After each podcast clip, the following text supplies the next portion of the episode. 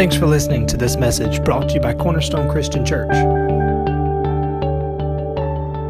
If you would stand on your feet and welcome Pastor Junior Dees.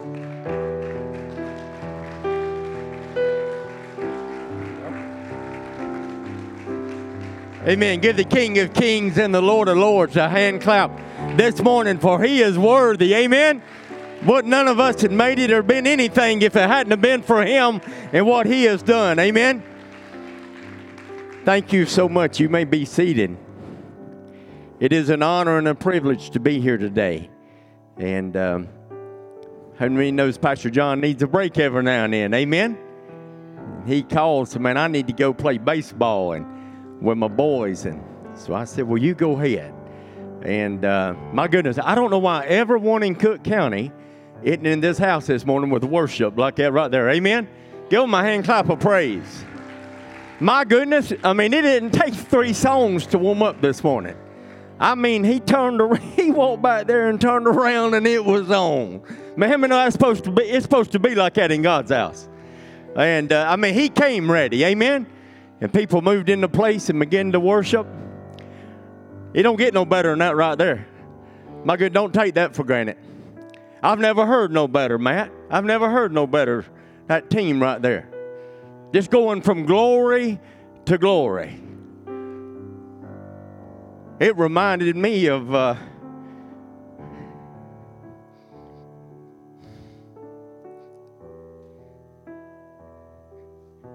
in the old blue building. Just people hungry for God. Didn't come to see nobody, didn't come to punch a clock, just came to hang out with the Lord and to give Him praise, for He is worthy this morning. Man, that's good. If we can keep that right there in the center, if we can keep that in the center, His presence, ain't no telling what He's going to do this thing. Y'all done, man, it's such beautiful in here. Y'all done so good. My goodness, it's gorgeous in here. I appreciate you letting me come today and minister you happy Father's Day to all the fathers. I know you wear many, many hats. You work hard. You're a daddy. You're a husband. Priest of your home. My goodness, sometimes it gets so busy, I don't know what hat to put on. Come on. But let me know God's graced you for it. Now, thank you. I honor you, men. Every one of you. Thank you for staying the course. We need more men of God for these young people. Amen. Need more leaders. We're all leaders. Amen. It's good to see all of you. And uh, let's get in the Word this morning. You ready? And uh, just listen to me a minute. And I got a scripture we'll go to. I felt like the Lord laid it on my heart. And Timothy said this in. Um, 3 and 1 through 5. He said, In the last days, how many know when the last days it feel like? He said, Perilous times will come. He said, uh, For men will be lovers of themselves.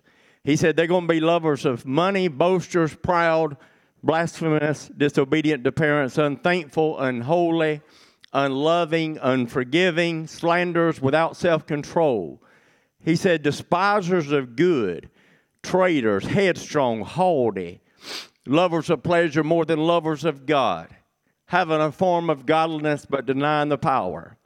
You know, and if you read just that right there, man, it sounds like this thing headed downhill, don't it? But, uh, you know, and then other people, see, are two types of Christians right now on the earth.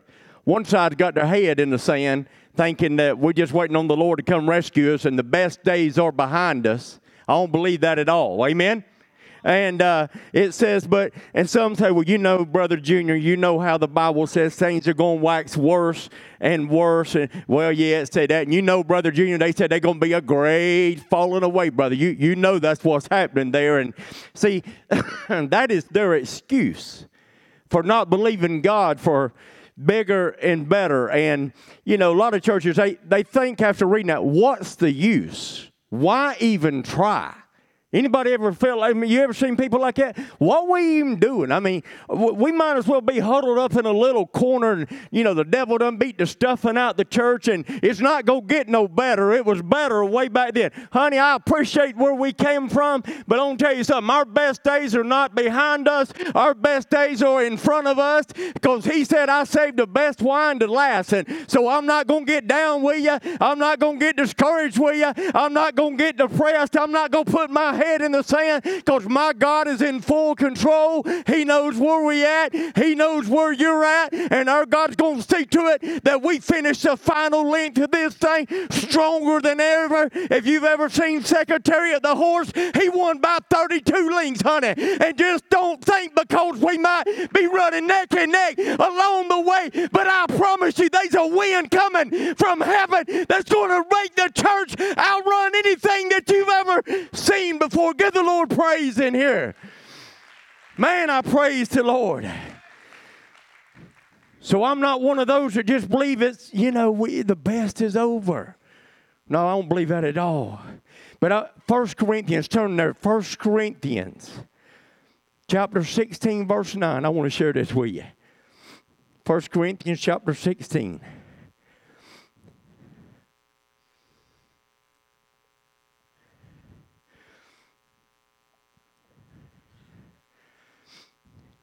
Verse 9. You there? Say amen. Let's start at uh, let's start at verse 8 there. He says, But I will stay on, this Apostle Paul talking. He said, But I will stay on at Ephesus until Pentecost, because a great door for an effective work has opened to me. And there are many who oppose me. Look at that. Paul said, I'm going to stay in Ephesus because a great door for an effective work has opened to me, and there are many who oppose me. One translation said there's many adversaries. Paul was writing a letter to the Corinthian church. here. You know what he was saying? I'm coming to see you. I just don't want to come visit. I want to hang out with you. But then at the end of it, he says, but I think I'm just going to stay right here where I'm at in Ephesus because the Lord has opened a great door for me for an effective work. I mean, know Paul knew something about an open door. One time he was going to go down to Asia and preach, if you will. And uh, the Holy Spirit said, Don't go. Don't go there. That door's closed. What I want you to do is go to Macedonia. Because he had a dream that night, and he said, I, I see a man from Macedonia calling, saying, Paul, come over and help us. How many knows Paul knew something about an open door? Ain't no sense me and you trying to go beat down no closed door that the God ain't moving in and use all of our strength and all of our energy. All we got to do is get in tune with the Spirit and find out what He's doing, what He desires to do, and just jump on the wagon, honey, because that's the breath, that's the anointing, that's the Lord moving out before His mighty, mighty people. Amen. We just got to be filled of the, of the Spirit this morning. But Paul said a great door's open. See, I want to tell you something. In the hour that we live in, they, a lot of people think it's all over. The devil's about one, about beat the church down. Ain't no use trying. We losing our young people, everything. I don't believe that. Paul said, I believe it's a great door. We're leaving in, in an hour that's a great door for an effective work. How many wants to have an effective church? Uh, how many wants to be effective in your Christian walk this morning? My goodness. You know what the word great means? A great door. You know what it means? In Greek, it means megas. M E G A S. And you know what it means? It comes from a word that means megaphone something large, something huge, something incredible, something so big. Paul said, Man, there's a huge door of opportunity where I'm at. I know y'all want me down there and I desire to see you, but right here I see the Lord opening a great door for the city of Ephesus. Amen. Amen. man, God's got a great door for Sparks right here. This is a great work going on. I don't know if you know it, but this is a great move of God going on down here. Do not take this for granted. The Lord is here, the revival spirit is here. Amen. It is here. We are under that open heaven. He already opened it, honey. He done brained down everything. He gave, he gave every drop that he had. Uh, it's up to me and you to get in position to turn our cup up and just to get ready to receive what he's already done. Amen. But he said, Paul said, I'm, I'm, I've got a great door. Let me put it in South Georgia style. I pull up the Krystals. You pull up the Krystals. You don't want no little bitty two Krystals, do you, Clay? Come on. We don't want two Krystals and a small fry and a small coke. No, we want a mega meal. Come on, somebody. We want to supersize it, if you will. Amen? Supersize it. No, I don't want that. I want the sack full of 12 Krystals. I, I want a little cheese and a little bacon. Anybody with me? I want a bag of fries and a cold two liter coke. Come on, somebody. I want to supersize this thing. I want to tell you something. that's a great meal. and God's got a great door. He's telling the church that a great door of opportunity has been opened to you. See, Paul knew we wasn't serving a little God, asking him for little things, but we're serving a big God, and we're asking him for big things because our God is big and he's always up to something, and he's always up on the move. And the eyes of the Lord is looking from heaven to see if there's anybody in the earth that will stand up for him and agree with what he's doing and just stand in the gap and build up a hedge. Lord said, I'll do my part. You just do your part. Amen. So the church in this hour has a huge, great, mega, incredible door of opportunity to answer the call right now. It's not a time to get down. It's not a time to hang your harp in the willow tree. Come on. It's not a time to get comfortable the greatest divine opportunity like we've never known, I believe, is happening right now. Because things might not be happening in your world, don't mean it's not happening in the world. Come on now. God is up to something. God is moving. God is moving on hungry people. God, Daniel says, Him that knows his God shall what? Do great exploits for their king. Come on, somebody. God is moving. He just wants somebody to, to humble yourself and to listen to him and to walk with him. Give him the steering wheel. Amen. My goodness. You understand, we might have a door of opportunity, but the opportunity of a lifetime must be seized in the lifetime of the opportunity. Paul was saying, God, I'm believing you for big things. He could have went and got comfortable, but he said, I'm going to stay right here because there's an open door for an effective work. Heaven knows Caleb believed the Lord for big things.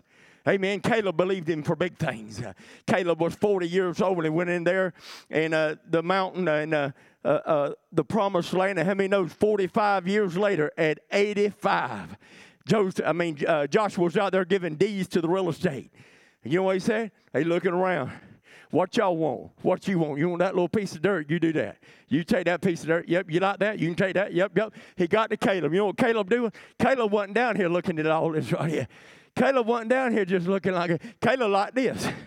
Caleb, right that right there. What are you doing, Caleb? What do you mean you don't want what I got for you? Caleb said, I want that mountain. That's what I want. God promised me a mountain. I want that whole mountain to myself because God said I could have it. And I want to know this morning, does anybody have any mountain shopping faith in here today? Are you believing your God for big things? Are you, are you just believing for little things or are you believing him for big things? God's up to big things in the earth right now. Amen. I need some mountain shopping faith in here this morning. Amen. Anybody got any? You know who gets the big things? Those that believes in their big God. Uh, With your faith. That's who gets the big things. Some of you scared to ask him. Jabez said, I asked you, Lord. Don't just pass over my name in your book and call it out. No, hold up, Lord. Wait a minute. I want you to enlarge my territory. I want you to anoint me. I want you to enlarge it all that I might make a big splash for you, Lord. I give you all the glory. He said, Granted, granted.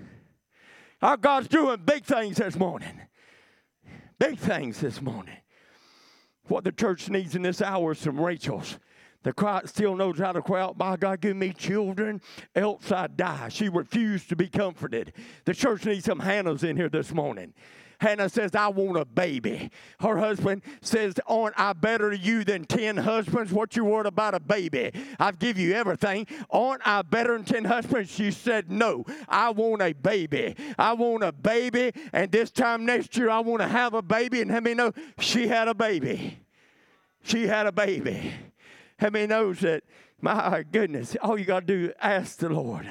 We need some Marys in the church that went to the tomb early after he was resurrected. She, Mary Magdalene, run to the tomb while it was still dark. She got down there and the tomb uh, was empty. She got upset and she went and got John and Peter, and Peter and John was running side by side. And the Bible says that John outrun Peter. And they got down there and it says that uh, they looked in, but then they, it says they went home.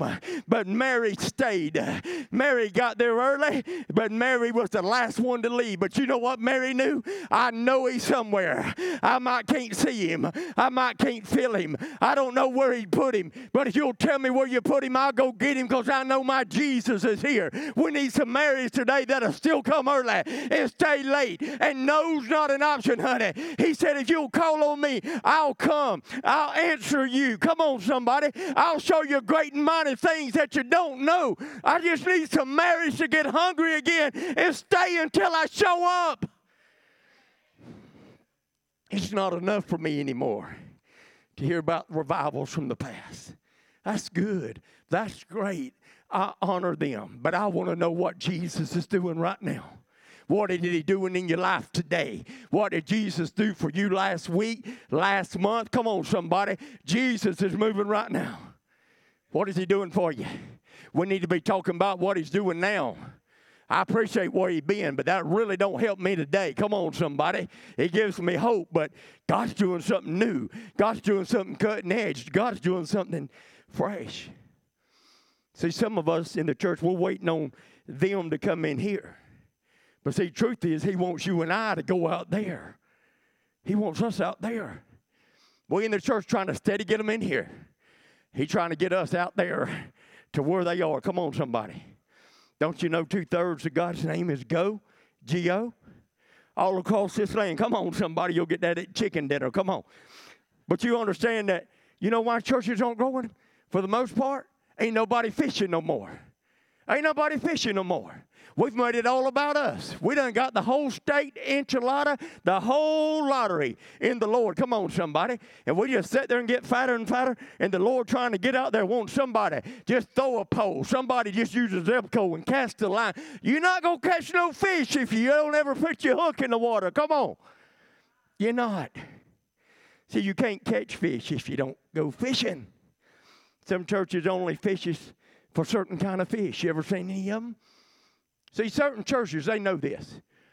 If I want to catch that kind of fish, I know what bait I got to use. See, that's a good fisherman. But see, some churches, they just want white fish. Come on. Some churches just want black fish. Some want poor fish and some want rich fish. But see, Jesus, when he go fishing, he don't use no pole. He don't use no Zebco.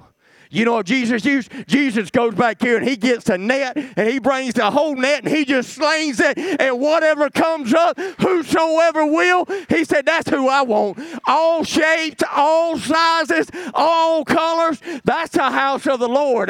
Multicultural, multi-race. This looks like a house of the Lord. He goes fishing with a net. Come on, somebody. Whoo! Go fishing with a net. See, Ezekiel 47, man, this is the end time. Magog, Gog, all the wars over. Got the valley of dry bones going to come together, stand on the feet of mighty army because of the breath of God. And this right here, you got the river of Ezekiel 47, water coming out from under the temple. Come on, ankle deep, knee deep, waist deep, and then a, a, river that they couldn't control the current. That's what I'm after. God, I'm after a current that I can't control. Man has tried to control it, has controlled it, and shut God down and won't let him move. I've been to different churches, and they'll get up there, and God will get to moving, and the pastor will get up because he ain't going to let it move because he think he got to preach. I'm tell you something. The most important part of the service already happened this morning was in worship, worshiping the Lord this morning in his presence. Amen. But I'm tell you, there's a current coming. It's greater than amen. You won't control this one. You won't control where this goes, honey. It's going to be in the grocery store. It's going to be in the airport. It's going to be in the high school. It's going to happen down here at McDonald's. Come on, somebody. You're going to be standing in line, and the Spirit of the Lord's going to come on you. And you're going to begin to shake and tremble. And the Lord's going to tell you about that one and show you this and that. And all you got to do is speak the word, honey. And it's going to happen. That's the day we come in. Because He said that water's going to get greater, deeper, and deeper. And you know what He said? He said they're going to be uh, a great place to spread a net. He said they're going to be places you can spread your net, and they're going to be all kinds of fishes, all sizes of the great fish. Come on, somebody. God, man, this thing ain't over. He said wherever this river runs in the Dead Sea, he said the river of God's going to make the salt sea where nothing lives. Everything's going to come to life, and everything's going to team with life. Come on, somebody. God's got some great harvest coming, some great fish coming in here. Some of your lost loved ones, some of those you've been praying for for years that you think ain't no way they ever come unto Jesus. Honey, when they get one taste of the, the river of God, they'll sell everything they got and they'll sell out for a move of God, and God's going to raise them up. He's going to use them. They're going to tell them what Jesus did for them. It's going to be revival. Come on, somebody. Our best days are ahead, they're not behind us. Come on. Glory to God. You stick your head in the sand if you want to. So you got to understand in Acts 2, you know, what happened? Why is a lot of churches dead today? Used to be a river, now they're a pond. Why? You got to understand in Acts 2, the Holy Spirit was poured out with fire. The whole city turned upside down. Peter preached and 3,000 got saved. But see, 60 years later, just 60 years later, in Revelation chapter 3, you got Jesus knocking on the door of his church that 60 years ago just had the greatest move of God and the greatest time. 60 years, y'all. Jesus in Revelation 3 is knocking, trying to get back into his church. I'll tell you something. If it can happen to them, it can happen to us. Because any of us can get hard or callous or go through things and because we're in a revival, we think, well, it's always going to be like this. You don't know that. If we, if we begin to take it for granted, that fire begins to go out. And for long, we in a rut. Man, we can't have nobody putting lids on us. We got to keep the lids off. Got to understand, there's a lot of churches today that Jesus, he can't even get in there. Not the real Jesus. Maybe the one they put up at Christmas and nativity scene, all that mess. But not the real Jesus. He's locked out of a bunch of his churches today. He can't get in there. Because he saves, he heals, he delivers, he sets free. He's still the same yesterday, today, and forever. What's happened, Pastor Junior? God hasn't changed. We changed. The church has changed. What we believe between our ears has changed. Our message has changed. It's more about being successful and popular and rich and famous. That's baloney. It ain't the Word of God. Yeah, He wants you to be prosperous.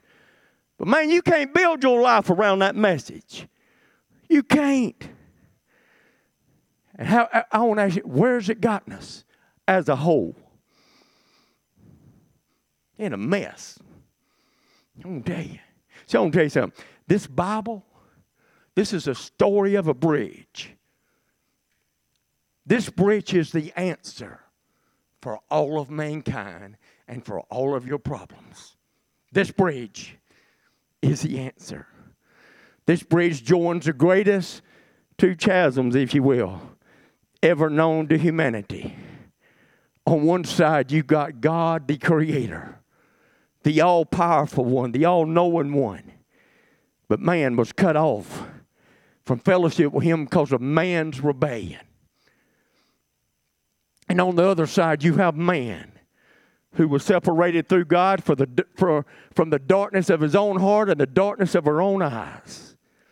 And from that moment forward, for thousands of years, man has tried to find their way back to God through religious works, through good deeds, through vain philosophies, all kinds of stuff. We've tried everything to get back to Him.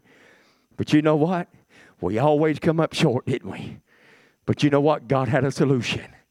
God had a redemption plan. Redemption plan came wrapped as a man through a baby boy birthed in a virgin womb. They still they trying to tell us she wasn't even a virgin. It was a virgin womb, people. a spotless sacrifice to provide one way again for God and man to walk together in the cool of the day.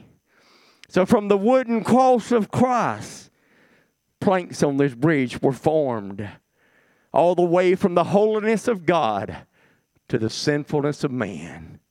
A bridge was formed for mankind to all walk across to find salvation once and for all, to find healing, to find deliverance, to find peace of man. This bridge was built on the Word of God. That's what happened. And this priceless bridge made it possible for everybody to come. But as God's Son left the earth, you know what happened? He gave the care of this bridge into the hands of faithful men who was charged guard this bridge, protect this bridge, keep this bridge safe so that my people and children can always walk across to get to the Father. But as time passed on, the cares of life and troubles and divisions, humanism and materialism, distractions, spiritual slumber are slipping to his church. and caused the guardians not to fulfill the charge of guarding this old gospel bridge. Slowly, Satan, the adversary, began to compromise the bridge that was left unprotected. Soon the planks of the Word of God was removed and the Bible was no longer the foundation. We left it to professional clergy, as we call it. They became less and less interested in keeping this bridge safe and strong to reach a dying, lost, and broken world. They used to have light, hope, and love when Jesus was here. Many's turned aside to their own ways, to their own thinking. Many have even gone after false gods, false religions to try to bridge this gap. But you can't do it. I mean, knows there's not but one way? So surely there is a way that brings restoration to the bridge. That man can once again come into the presence of a loving and forgiving God. Surely there is someone in this hour that will awake a slumbering church and arouse them to fulfill your responsibilities and to be a repairer of the breach. That's what God's called you to be today. God's called you to be a repairer of a breach, repairer of broken things, Nehemiah, rebuilder of walls. Let many know He's the rebuilder of lives? Amen. You got to understand, this is Jesus' church. This ain't man's church in the earth. Man didn't die for it. Man didn't give his life for it. Man didn't shed his blood for the church. But Jesus did. Well, I might give that building down there. You can have your stinking building, but that's all you got. Jesus' church belongs to him and him alone, my friend. And he, he is the head of the church. Man ain't no head of no church. Jesus is the head of the church. you know, Jesus said, I will build my church, and the gates of hell will not prevail against it. See, man's church, devil prevail. Jesus' church can't prevail. It's different because he's all powerful. Amen. So we've got to be, we got to repair this bridge of hope that reaches to all mankind. As long as there's lost people, the salvation message is relevant. As long as there are sick people and diseased people, the healing message is relevant. As long as there's people that needs delivering and bondage in captivity, the delivering message is relevant. See, you don't hear a lot of that no more. You do in this house. I'm sure you do in this house. But you don't most of them no more. You just don't. I want to take just a few minutes and to mention a few essentials of an effective church. You ready? A few essentials. Anybody want to be effective? Let me know this is you're on your hour, on your watch. You was born for such a time as this. And there's a great door of opportunity outside these four walls for Sparks Georgia to throw that net. Come on, to catch some fish. Amen? First essential, I believe, is we need a church on fire. We don't need no dead, cold churches no more. A cold church can't warm any heart. Come on. At a dead, lethargic church, it's supposed to be an organism, but you know when it's dead, it becomes an organization, it becomes a country club, a social club. It ain't never meant to be that. The Lord said, I am a consuming fire, and my church is going to be on fire. That's the Lord's church, full of fire. you know what Moses told Aaron? He said, See to it that you don't ever let the fire go out. Leviticus 6. He said, every day, your job, keep that fire burning. Every day, put fresh wood on the fire. And he said, when you come in there the next day, all them ashes from the day before, I want you to change your clothes, get them ashes, and I want you to get them out of the house. You know why? Because you can't build a fire today on yesterday's ashes, somebody. God said, we have been trying to build a fire on yesterday's ashes. It won't ever work. God said, you just need to get rid of that. Come down here and get you some fresh firewood and build you a fire today. God wants a church that's on fire. When God was making the Abrahamic covenant, a smoking fire pot with a blazing torch appeared between the pieces. The angel of the Lord appeared to Moses, what? On the backside of a desert, what? In a bush on fire. Come on. Mount Sinai was covered with smoke because the Lord descended on it in fire. The smoke billowed up, it said, like a, a fiery furnace, and the whole mountain trembled. It was fire that fell on the sacrifice after Elijah repaired the broken altar. You know what a broken altar is?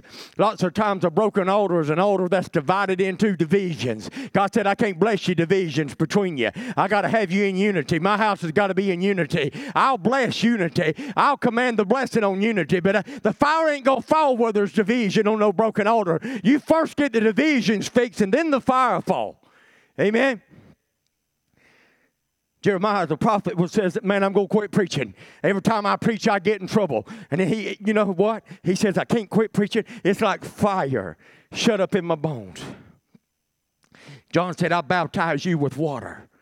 He said, but they one coming after me. He's more powerful than I. He don't, I can't even tote his shoes, John said. He said, I baptize you with water, but he's gonna baptize you with the Holy Spirit and with fire. Come on, somebody.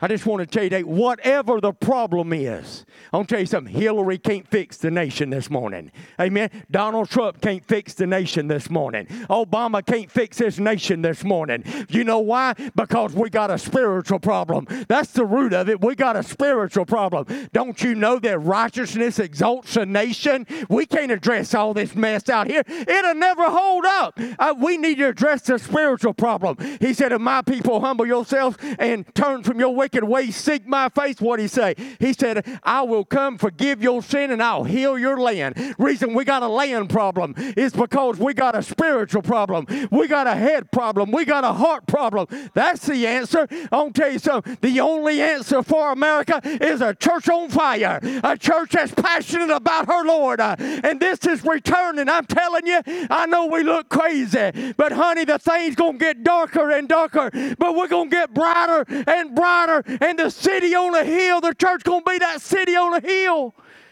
God's going to rise with healing in his wings. I'm telling you, that's the answer. What's wrong? What about my children at home? You need a church on fire. What about my crazy husband, my crazy wife? You need a church on fire. What about my employers and my old co-workers on my job? Honey, you need a church on fire. Whatever you need has wrong. A church on fire is the answer.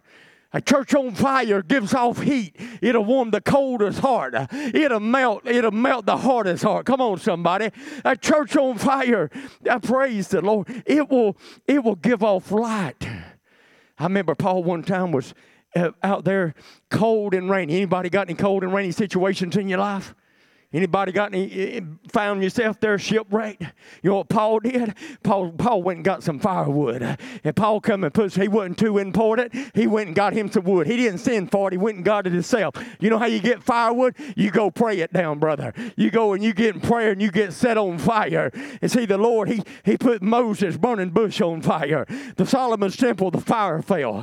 The fire fell on Elijah's sacrifice. The fire fell at Acts. But you know what? The only fireplace the Lord has today is your heart. Your heart is the only fireplace that the Lord has in the earth right now, and it is enough. John was a bright and burning, shining lamp. God wants to set you on fire. That's what He wants, set you on fire again. That's what He wants. My goodness, we need a church on fire. If we're going to be an effective church, another essential is we need the Word of God. Anybody tired of man's opinions? Anybody tired of man's ideas? All their educated selves. Look like they got the ABCs behind some of them. They got so many degrees. Come on, somebody. You know what they need? They need to burn them degrees and get them a Bible. And they need to get their head in that book and get wisdom from that. That's the Word of God. See, I know Harry Potter sold a lot of books. Hope you ain't got none of them. But anyway, Harry Potter has sold a lot of books. But you know what? He still ain't outsold the Bible. The Bible, year after year after year, has always been the bestseller, number one selling book. Is the B I B L E. Come on, somebody. See, some have tried to, to burn this book. Some have tried to ban it.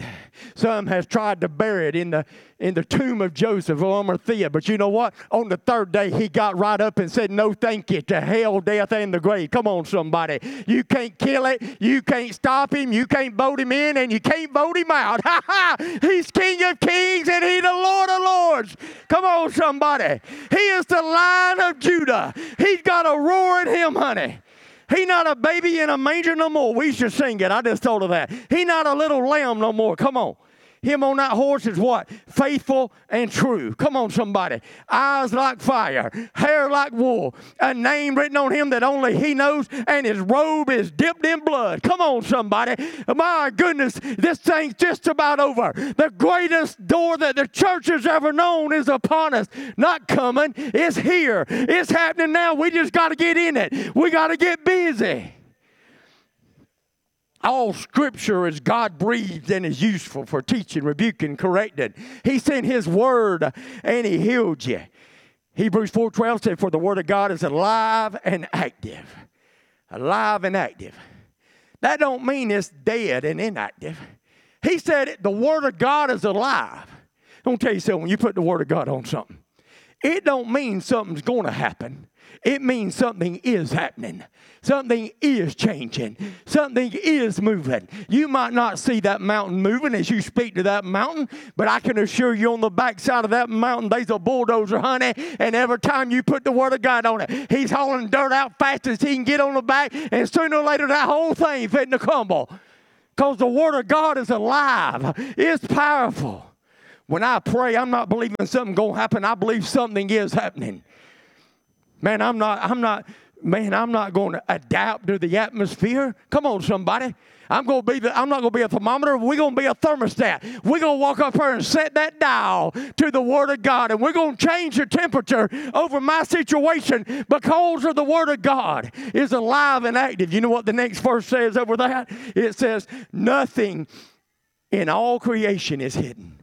God said the Word is alive, is powerful Nothing is hidden. Honey, when you put the word out there, it's like a radar. It just searches out whatever needs fixing, whatever. It, it ain't nothing can hide from the word of God. We need the word. Jeremiah said the word is like a hammer that breaks the rocks to pieces. He said, as the Isaiah said, as the rain and the snow fall from heaven, and it and it does not return back to heaven without first watering the earth, making it flourish. So is my word. We need the word this morning. Amen. I'll tell you something else we need to do. Another essential is is we need Jesus. We need to preach Jesus. See, Jesus used to be enough. You used to hear a lot more sermons about Jesus. But see, you don't hear a lot more no more. But see, Jesus, Jesus used to be enough, no matter what we taught about him. Well, we just lift, Jesus said, if you just lift me up, I'll draw all men to me. You just preach Jesus. See, the Bible says in Hebrews that He is, He is the radiance of God's glory, the exact representation of the Father. I want to tell you something. Apostle Paul had the equivalent of two PhDs in today's society, two of them. You know what Paul said? Paul said, I have resolved to know nothing except Jesus Christ and Him crucified. Paul said, That's good enough for me. Paul knew a whole lot of things, been to heaven. Come on, somebody. That didn't mean that that's all Paul preached. Paul taught on the wisdom. There's a wisdom from above. He taught on the deep things of God, the character of God. But you know what Paul said? Paul said, It's the main thing I preach. And everything I preach has Jesus Christ and his burial, death, and resurrection in the middle of it. Everything else stems from that. We got to get back to the book of God. We got to get back to preaching Jesus. Jesus is the one that said, In my name you shall cast out devils. In my name you shall heal the sick. In my name you shall cleanse the leper. In my name you shall raise the dead. We got to get back to Jesus' name. Amen. Good preaching. Thank you. Glory to God. Another essential, I know what time it is. I'm going to get you a Father's Day meal. Hold on a minute. Amen. But get this another essential of an effective church, we got to preach on the blood. Honey, it don't ever get no deeper than the blood of Jesus Christ. That blood is where the power that makes all of hell tremble is when you talk about the blood of Jesus. When you talk about the blood. See, salvation is not by works. Salvation is not religious deeds. None of mine and your works can save us, only the blood of Jesus. By his stripes we are healed. Come on, somebody. 39 stripes, say 39 root causes, science tells us, of all sicknesses and diseases. 39 of them. I believe one of them for everything. Well, I don't, we still praying today. If it be the Lord will, heal him. I'm going to tell you something. Everybody's got an appointed time to go. You're not going to get out of that. He might give you a few more years, but you pretty well to keep that date. That's an appointment we all to keep. I'm to tell you something. I don't know if it's the Lord's will. I'm to tell you something. That's ignorant. That, that prayer is, is inspired by hell. Mine and your part is to believe for healing. Because in Matthew, Mark, Luke, and John, of the 30 something miracles that Jesus did, the leper come to him and said, Lord, if you're willing, you can make me clean. Guess what Jesus said? I'm willing. Be clean. Don't you think out of 30 something miracles, that one time out of all them four books, if it hadn't have been his will, don't you would have said, think he would have said just one time, no, it's not my will. He never one time said, No, it's not my will, which means it is His will. Long as they sickness, we need to be praying for healing, standing in the gap, uh, just praying and agreeing with Lord, the healing power. Our God's still a healer. I was preaching the other day, let me say about 10 months ago. And at the end of my service, I, I felt like I was supposed to share what the Lord did for me and Laura with the baby. And I just shared it, and sometimes get tired of telling it because I think people get tired of hearing it. And you know what? A little boy at the end of service. This little boy who's adopted. Him and his brothers adopted by this mama. And this mom and husband, her womb's never been open. She never had a baby, ever. Can't have no baby, so she adopted two children. This little boy at the end of my sermon run down there. She walks up there to, to get her son, and he looked at me. He said, I want a baby brother. What he said. I really think Mama come to get him. I said, and I just built a wall like we did here that night with the chairs, and I told about the goodness of God, and we had a memorial service giving honor to God. I prayed for that woman. Didn't feel nothing. Just okay. You want a baby? You want a God? You hear that little boy? He he wants a brother. You know what? A lady got pregnant. That lady just had her baby. It's been about a month. she, she done closer to God, on fire for God. Look at what the Lord has did. I, I shared another time and shared the same story. Had a couple from First Baptist Church. They go there in the daytime and politics and family, but on Sunday night they've been slipping in the Church of God in Tifton. Come on. Why? Because God's moving. They don't want nobody to know it, but they slipping in. And I, I told my story, and the first time they was there, this grown man, he about six four, and his wife, they come up there. I never seen them, lip trembling, crying. They both squalling. I walked up. I said, "What you want?" You know what she said? We want a baby. Guess what? About, about three, four weeks later, I ain't even thought about them, never seen them, don't know them. Pastor Todd had them. They come walking in, got up there, pregnant. Pregnant. I'm going to tell you something. They almost do now, that child. You know what I did? All I did was share what Jesus did for Junior. That's what you do. You know how you share your testimony? The best thing you can give them out there in the street, best thing you do is tell what he did for you. Ain't nothing more powerful than how he changed your life, Dusty. And Clay, no, ain't no different how he changed you, how he set you on fire. Dennis, how he changed you, man. Come on. Ain't no greater story than you telling it. And the Bible says it's for the spirit of prophecy. When you tell him what he did for you, you know what? You're prophesying he'll do the same for you, my friend. And for, you know, I've been sharing that. A lot of time I'll share it, and you know what people say? Uh, you think he'd do that for me? Well, I don't know why he wouldn't. He didn't give us everything he had. Let's just pray for it. He ain't holding nothing back from you, honey. God, you just got to share your story. You got to build a bridge. You got to throw a net. Come on, somebody. Man, we got to talk about the blood. This a blood. Let me say, I had that bloody cross up here, and I had people in this church got mad at me. Oh, bloody cross. We don't want that bloody cross. Just put the cross up there. I'll tell you something. That pretty cross wasn't what that wasn't real. The cross was bloody. It's necessary. If it wasn't necessary for him to die like he did, he could have drunk Kool Aid, but he couldn't do it that way.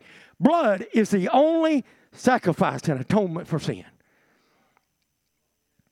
Bible says in Leviticus 17 that the life is in the blood of the creature.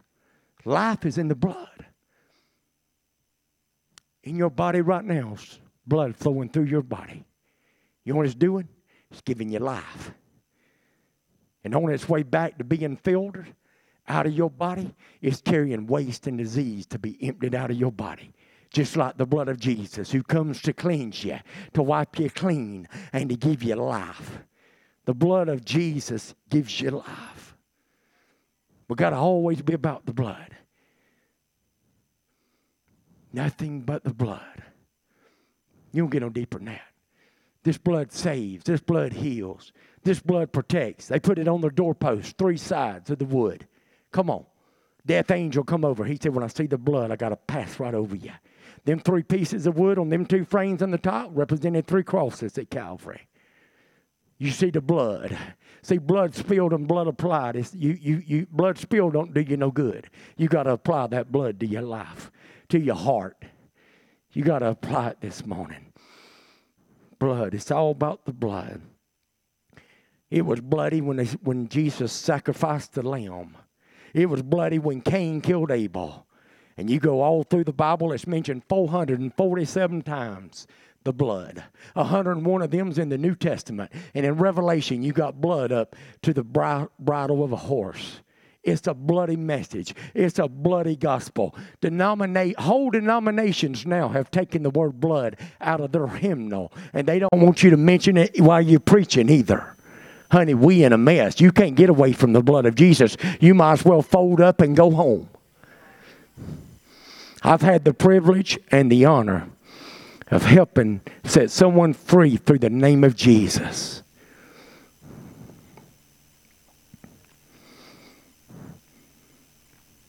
Had devils manifest. That office up there. Nasty. Talked just like you talking. You know what it kept saying the whole time? It would rise up. I know who you are. Audible. It kept trying to pick a fight with me because it knew I couldn't stand in my strength and fight it. And that thing would swell up. I scared to death.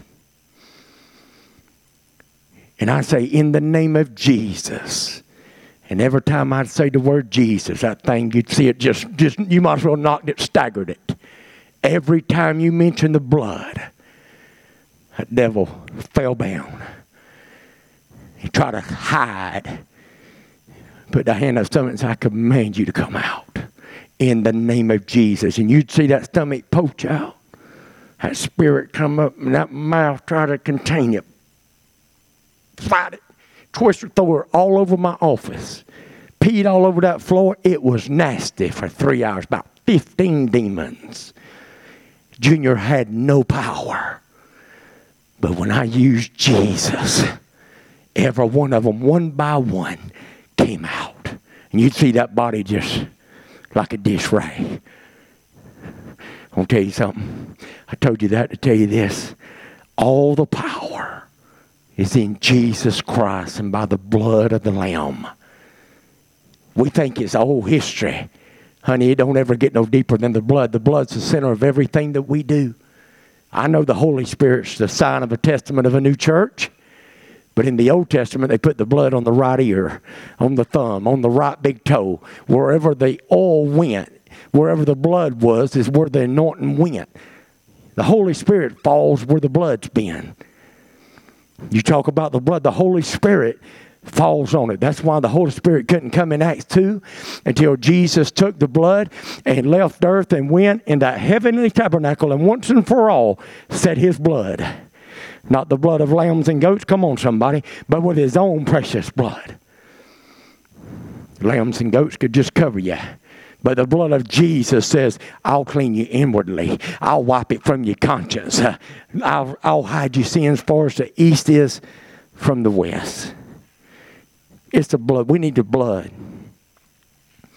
We need the blood this morning. Amen. What is that? What can wash away my sins?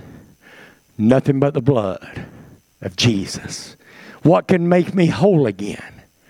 Nothing but the blood of Jesus. Oh, precious is the flow that makes me white as snow. No other fount I know.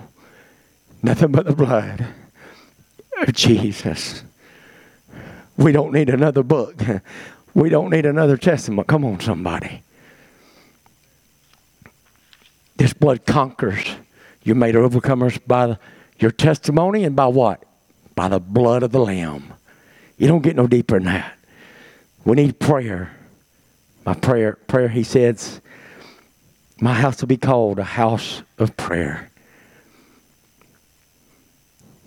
We got to have his presence. I want to mention this. I'm almost done. His presence is the most important thing that we can go after today. What Matt and this team did. See, we got to be a church that's led forth by the presence and not driven by programs. Most churches out here are driven by a program. And they think if I can just get the right program in place. They did it in Toronto. I'll do it here. They did it up there. I'll bring it here. You can't do that if the Lord ain't in it, honey.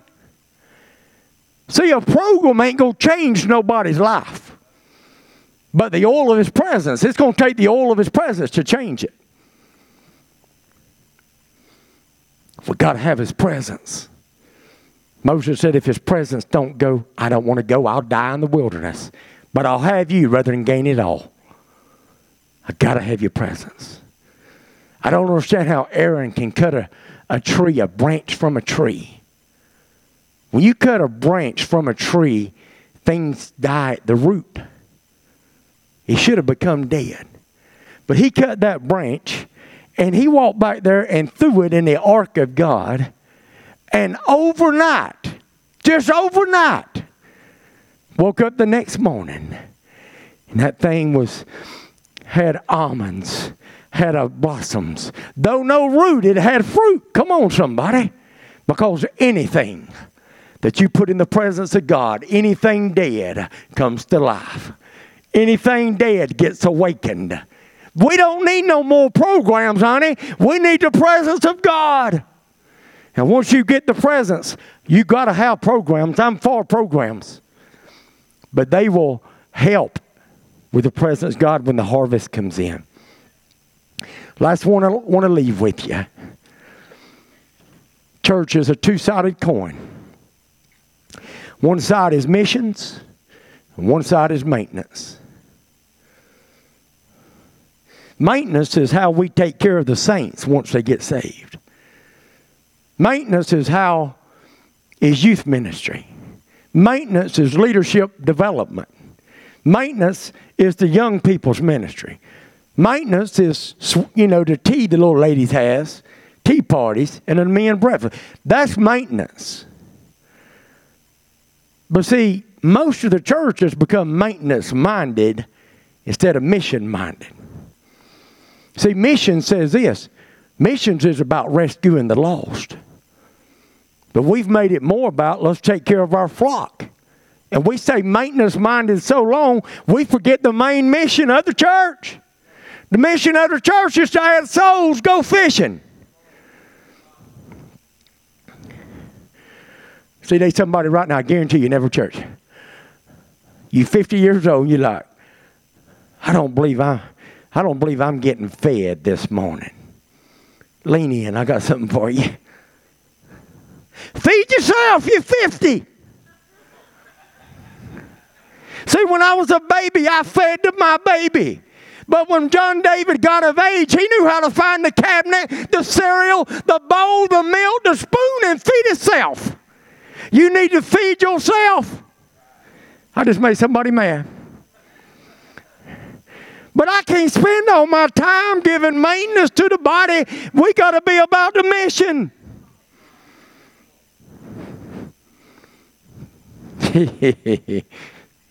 John straighten all this up and I get he gets back. Amen.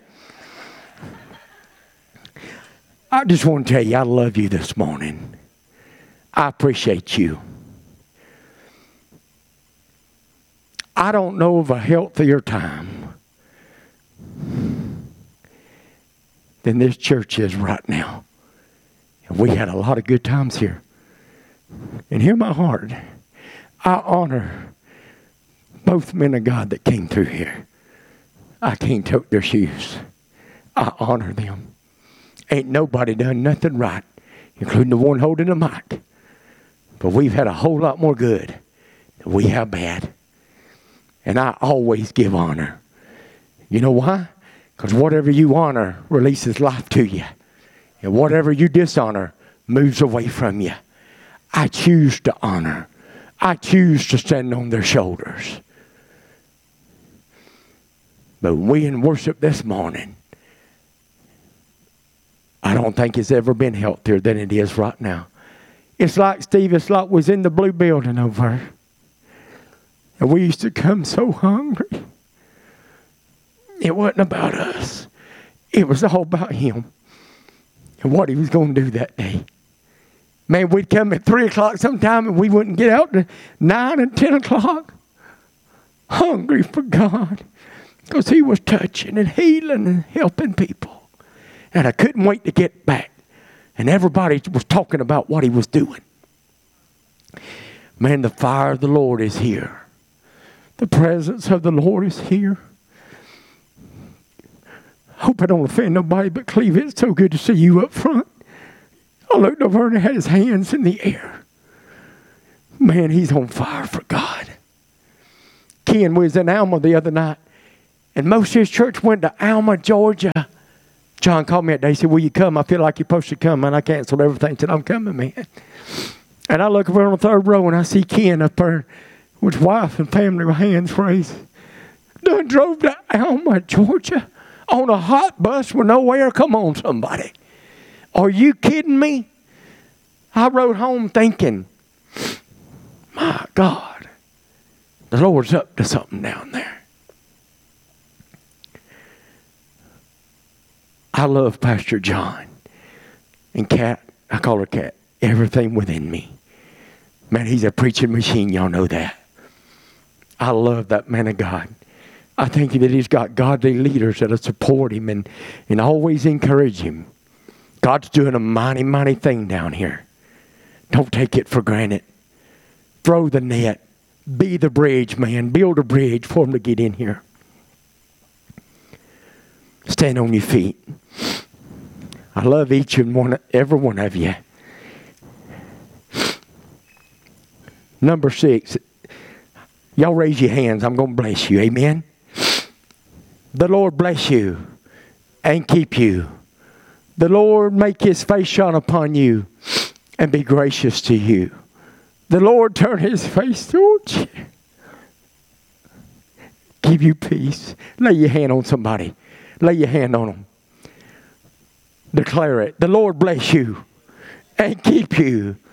The Lord make his face shine upon you and be gracious to you. The Lord turn his face towards you and give you peace. God bless you. I love you. Amen.